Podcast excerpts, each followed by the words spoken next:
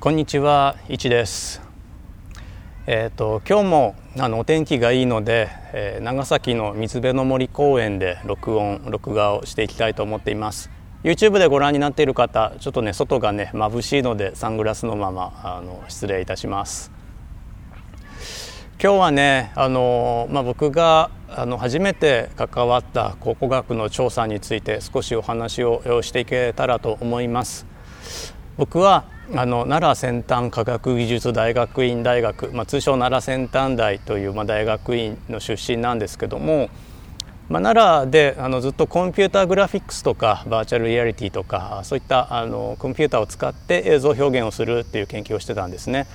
で奈良ってまあご存知の通り、まあ、今で今はねあの世界遺産になってますけど当時世界遺産じゃなかったですけど、まあ、それでもあの遺跡はたくさんあって遺跡に触れることはあのしょっちゅうあってで遺跡の CG とかも作ったりとかもしてたんですけども本格的にその遺跡の調査というのに関わるようになったのが、えー、と卒業してからなんですね。で最初に行ったのがあのトルコのゲミレル島っていう島なんですよ。初めて、えー、名前聞く方も多いかと思うんですけどもゲミレル島何の島かっていうとあのセント・ニコラウスっていう方が建てた教会があったんですね。東ローマ帝国のセント・ニコラウスという方が建てた教会がありました。セント・ニコラウス。これはね皆さんね知ってるはずなんです。セント・ニコラウスセント・ニコラウス。セント・ニコラウスセンタ・ニコラあちょっと無理があったかな。あの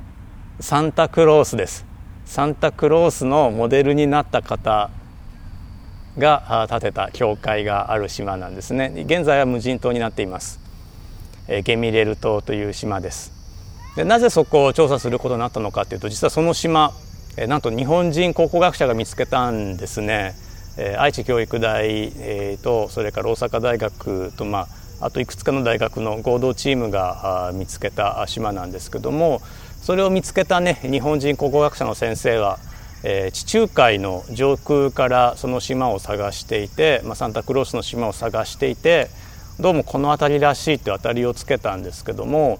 えー、地上に降り立ってから探すとやっぱり上空から見るのとはまたあ景色が違うので迷っちゃったらしいんですね森の中で。でそうするとなんかねあの地元の猫がひょこっと現れてえー、こっちにゃんって言って、あのー、案内してくれたらしくてでついてったらこう森がねこうパーッとこ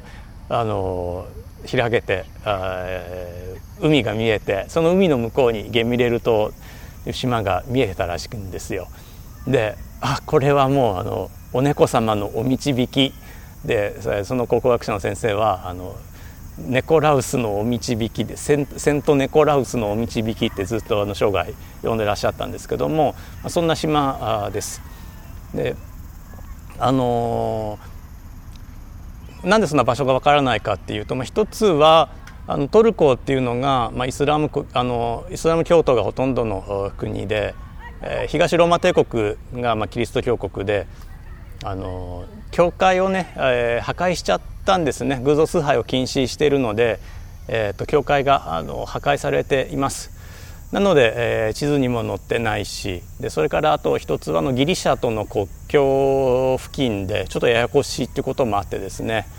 あの爆撃機のあ爆撃攻撃機かな？攻撃機の攻撃練習の目標なんかにもなっている島で、えー、ちょっとややこしい地域であるのは確かなんですね。でその島にあの僕も、えー、調査のお手伝いに行ったんですけども、まあ、日本から、えー、ターキッシュエアでイスタンブールまで行って、まあ、トルコの首都ですね。でそこから、えー、ゲミレル島の一番近くのフェティエという町まで、えー、タクシーで行きました。これ結構な距離があってですね。で当時そのトルコのお金トルコリラっていうのがあもうハイパーインフレを起こしててハイパーインフレというのかなただのインフレかもしれないんですけどとにかくね桁が多いんですよ。一番大きいお札が、えっと、100万リラ札。で1の後に、えっと、0が6つついてるお札でで100万リラ札っていうのがあってでタクシーに乗ってそのフェティエまで行くのにあのまあ、タクシーのメーターがついてますよね。でメーターもインフレに対応してあの桁数の多いメーターがついてたんですけどそれでもあの9999万リラまでは行ったんですけど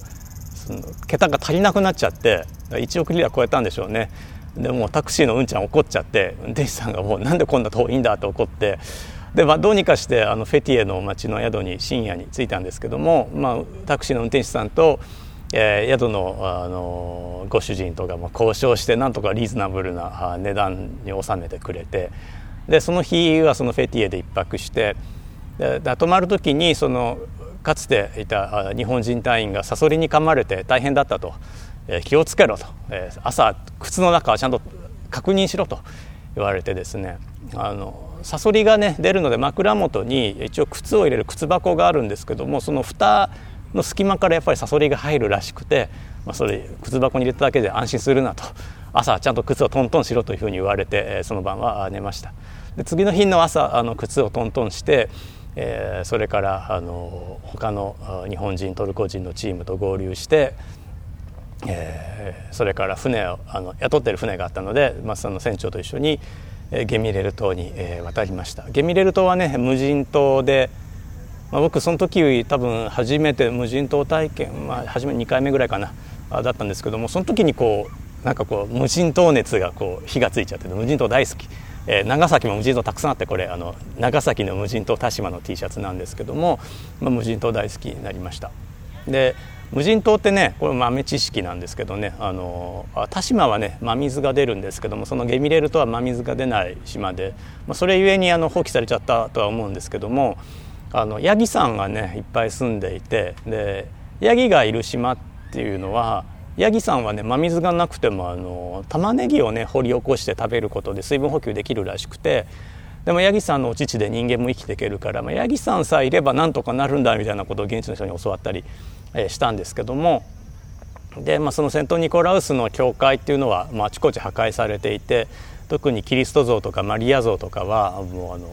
特にお顔だけね破壊されたりとかしてたんですけども、まあ、それはあのイスラム教徒が偶像崇拝禁止してるから、えー、仕方ないんですけども、まあ、そこにね一緒にいたあの日本人考古学者の、えー、おっちゃんがねえー、ですねそのそのゲミレル島のそばにもっとちっちゃい島があるから一緒に行こうというので誘ってくれたんですね。で船長に船長呼んで、まあ、また船出してちっちゃな島に行ったんですけども、まあ、そこもやっぱり無人島で捨てられた島なんですけどもあのツタがね生い茂ってる岩のこうツタをねこうガサガサっと受けると、まあ、古いギリシャ語で、えー「聖母マリアのために」ってこう書いてあったんですね。でそれをスラスラ読むんですよであかっけえなおっちゃんと思って、えー、その島登ってったんですけどもしたらこうなんかね薄汚いこうちょっと土ぼこりで汚れた岩肌があって結構広い岩肌があってでその考古学者の方が「水筒をよこしなさい」って言われてで僕水筒渡したんですよ。飲むんだろうなと思って水筒渡したんですけどそしたらその水をこう口に入れてプーってね霧吹きね霧吹きにして岩肌に水をかけたんですよ。でそしたらもうあの顔料の色がよみがえってきて聖母マリアがその地中海の海と空の前に浮かび上がったんですよもうびっくりして腰抜かしそうになってもうおしっこ漏れそうになってあすごいと。で今までねちょっと奈良でねコンピュータグラフィックスとかで、まあ、いかにこう人を魅惑するようなコンピュータグラフィックス作れないかとかこう考えてたわけですよ画面の中で。だけどこんなすごい絵があるんだというのでもう腰抜かしたんですね。であなんかこう自分まだまだこう知らない世界があるしまだ人類がかつて作って埋もれちゃったものがたくさんあるしあなんかこういうのを伝えていきたいなとか調査していきたいなっていうのを、まあ、強く心に刻んだ出来事でした。で、まあ、やっぱりね地中海に浮かぶ無人島あるいはちっちゃい島っていうのもすごい綺麗でいいなと思ってもいつかまた来たいなと思ってたんですけども、まあ、今たまたまね長崎に引っ越してでも後ろあの長崎港見えててこれ船乗っていくと五島列島があって東シナ海があって上海があるんですけどもその五島列島めちゃくちゃ綺麗ですね。五島列島の北側にある、えー、小値賀島とかね福島とかもうもうめちゃくちゃ綺麗でこれはね地中海と同じでしかもねパスポートいらないしあの国内移動ですからねこれもいつかそこから中継したいなと思ってるんですけどもめちゃくちゃ綺麗なのでおすすめ、えー、します。でも話戻してでまああのゲミレル島にまたね船で戻ったんですけどもあのやっぱりこうだから僕全然考古学素人だったんですけどもなんかこう人が作ったものもうそれ作った人は残ってないし設計図も残ってないけども人が作ったものっていうのがなぜそう作った作られたのかどのように作られたのかっていうのを知ることでななぜこう人はそれに心動かされた人が動いたのか、まあ、心動かされた結果人が動いていった、えー、繁栄もしていった。きっとなんかエンジニアリングっていうのがそれをちゃんと解明しないと、まあ、僕バックグラウンドがエンジニアリングなのでそういう考え方をするんですけどもあいけないんだろうなと。ちゃんと考古学っていうのをあの調査っていうのをしていかないと人のことを知ることができないし人がものを作っていくってことを理解することはできないんだなという思った経験に、えー、なったんですね。それをきっかけで、まあ、僕は考古学というのもまあ、車のねエンジニアリングでものを作るということですけども人が作ったものを調べるっていう、まあ、車の両輪として、えー、大事なんじゃないかなという感想を持ってますこれがね2001年の話で日付もねはっきり覚えてるんですよフェティエの町に最後戻ったのが9月11日で2001年の9月11日で、何があったかっていうとあのワールドトレードセンターニューヨークのワールドトレードセンターの、あのえー、爆破テロですね。爆破というか、まあ、航空機が突っ込んだテロですね。えー、なぜ印象に残ってるかというと、まあ、それと当然世界のニュースになってフェティエの街でもテレビニュース流れてたんですけどもあのトルコの国営放送がそのニュースニュース映像でワールドトレードセンターがまあ爆破する映像がパッと切り替わってなぜかねあの日本の日本赤軍の重信容疑者容疑者なのかな？あの重信容疑者の映像がねバンバン流れるんですよ。でどういうこと？と思ってお店の人にちょっと何言ってるの？ってこう英語で聞いてみたんですけどそしたらあのワールドトレードセンターが爆破された、えー、ハイジャックされた飛行機によって爆破された、えー、日本人がやった。日本赤軍の仕業だ。お前日本人だろ。よくやったって じゃよく分かんないこと言われてですねでえー、日本人やったのかもう日米国交断絶かとか日本帰れるのかなとか、まあ、いろんな思いが巡ってですねやっぱり日本人やったんだのかなと思ってやったんだろうかとかずっと疑問でで、まあ、翌日、まあ、イスタンブール経由で日本に帰る予定だったのでとりあえずイスタンブールまでは行こうということでイスタンブールまで行ったんですね。でそこで英字新聞買ったりしてもやはり日本人がやったってことにされていてで地元の人が「お前日本人か?」って「よくやった!」って言われてですね、まあ、トルコって政教分離の国であまあ、政府はまあどっちかというと親米で国民がまあイスラム教徒でで反米色が強くて親日色が強い、えー、という特徴があるんですけどもなのであの日本人がアメリカに喧嘩売ったっていうことで、まあ喧嘩どころじゃないですよねもう戦争仕掛けたということで、え、よくやったっていうなんか印象があってですねで空港でもあの、まあ、持ってた機材とかがこれ爆弾じゃないですよって証明するためにこう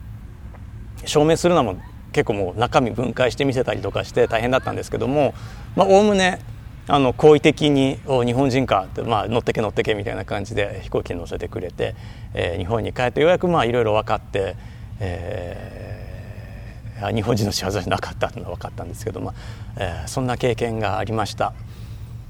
そういうあの地中海のゲミレル島という島ですね東ローマ帝国の教会が元でこう世界遺産の調査というものにこうズブズブとはまっていくきっかけになったわけですね。それからまあ無人島にはまっていくきっかけにもなったわけですね。その話ね、えー、と次回はそうですねあのその次に行ったカンボジアのお話とかして、まあ、その後エジプトのお話もしていければなと思ってます。それでは、えー、また